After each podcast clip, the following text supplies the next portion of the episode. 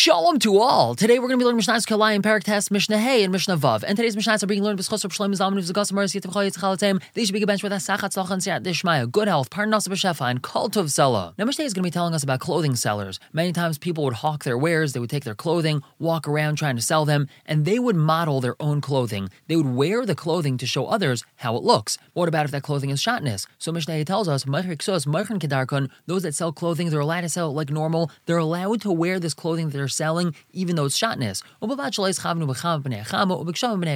As long as when it's during the summer, that's chama, they don't have kavana to protect themselves from the sun. If there's a particular garment which is going to help protect them from the sun, they're not allowed to have that kavana when they're wearing this garment. And during the winter, that's geshamim. In the rainy season, they're not allowed to be wearing this garment with kavana that they're trying to protect themselves from the winter, from the rain. And as we had said previously, this Tana argues with the Tana Mishnah Gimel that had said that we're not allowed to wear kalaim for any reason. This Tana holds that we are allowed to wear kilayim, he has to make sure that he doesn't have kavanah to benefit from it. The only reason why he's wearing it is so that he can market his clothing properly. That's okay, according to this Tana. However, the Mishnah tells us, Vatsnuim, Mafshilin b'makel, that Snuim, the people that are medakdek in halacha, they're very careful with halacha, they make sure to hang it on a stick behind them, and they do not wear their clothing. They don't even have it touch them, they don't rest it on them at all. They have it hanging on a stick behind them. Mishnah Vav continues with this, Taifrik kedarkon. Those that are sewing and weaving clothing, they're allowed to do that like normal, meaning the piece of cloth or the sweater, or the shirt, or the pair of pants that they're weaving or sewing is allowed to be resting on them. As